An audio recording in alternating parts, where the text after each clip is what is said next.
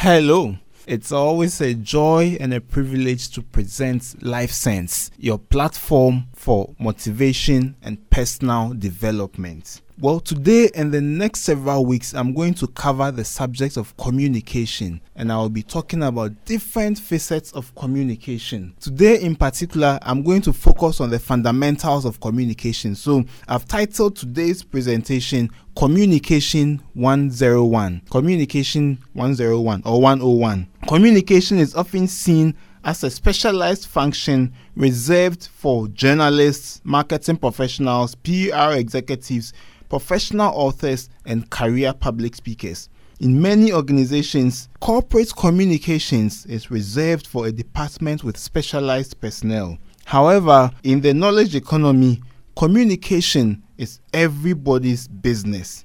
You cannot participate effectively in the knowledge economy if you don't cultivate basic skills in communication. Effective communication is a critical success factor in personal and professional development. Does learning to communicate effectively feature in your list of priorities? The United States Army defined communication as the exchange and flow of information and ideas from one person to another. It involves a sender transmitting an idea, information, or feeling to a receiver.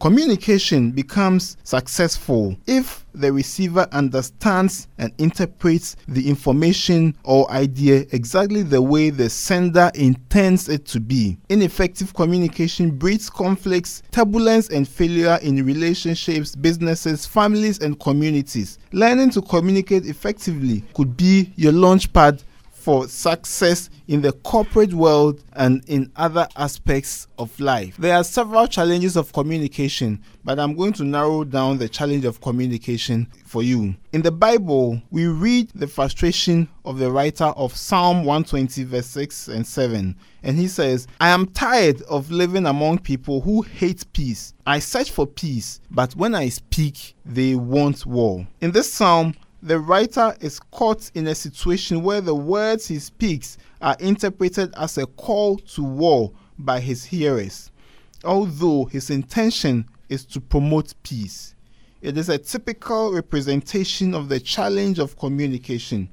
The major challenge of communication lies in ensuring harmony between intention and interpretation. It is one thing to have an idea and another thing to communicate the idea in its exact form. Communicating an idea in its exact form means the sender says clearly what they have in mind and the receiver understands exactly what the sender means and gives corresponding feedback. For communication to be branded effective, there must be a synchronization of intention and interpretation. The evidence of synchronization is in the feedback that the message generates from the receiver to the sender. If the original sender perceives that the feedback is in line with the message sent, then it would be safe to conclude that the challenge of communication has been overcome and the goal achieved. So let me quickly address the goal of communication. Have you ever suffered the ordeal of sitting through a lecture where everything the speaker says goes above your head? What about reading a book so full of technical jargons that make no sense to you? That is ineffective communication at its best. When you speak, your objective is not just to impress or to be heard. When you write, you don't just write for people to read you. You must speak and write to be understood, just as you want to understand when you listen or read. The goal of communication, therefore, is to understand and be understood. And let me end this by talking about the process of communication. Communication is not a knee-jerk activity that happens when you deliver one big stroke. Really, it is a process that follows a chronological pattern whenever it occurs. Here is a four-step process for effective communication.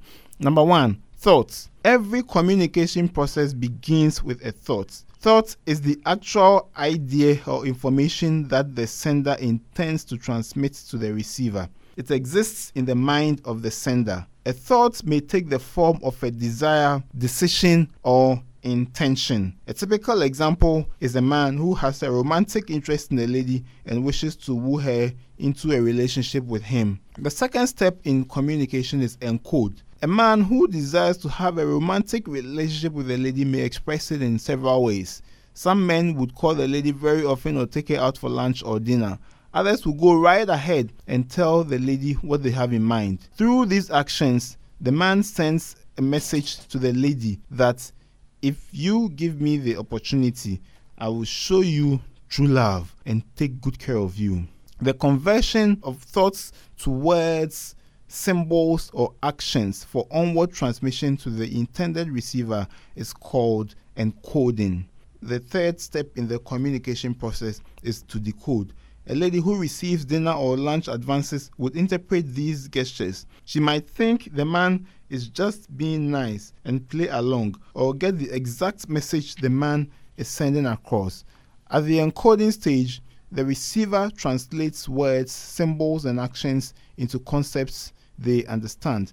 And the final stage of the communication process is feedback. Feedback is the response or action that is generated by the message. It is usually at the behest of the receiver. A lady at the receiving end of a man's advances evaluates the man, his manners, and his message. She then makes a decision and communicates the decision to the man. The decision, which is sent back to the original sender, in this case the man, is the feedback. Communication is not complete until feedback is received by the original sender. So let me quickly summarize what we have talked about today. Number one, we've said that effective communication is an important tool for success in all areas of life. We've also said that effective communication lies in ensuring harmony between intention and interpretation. We've also said that the goal of communication is to understand and be understood.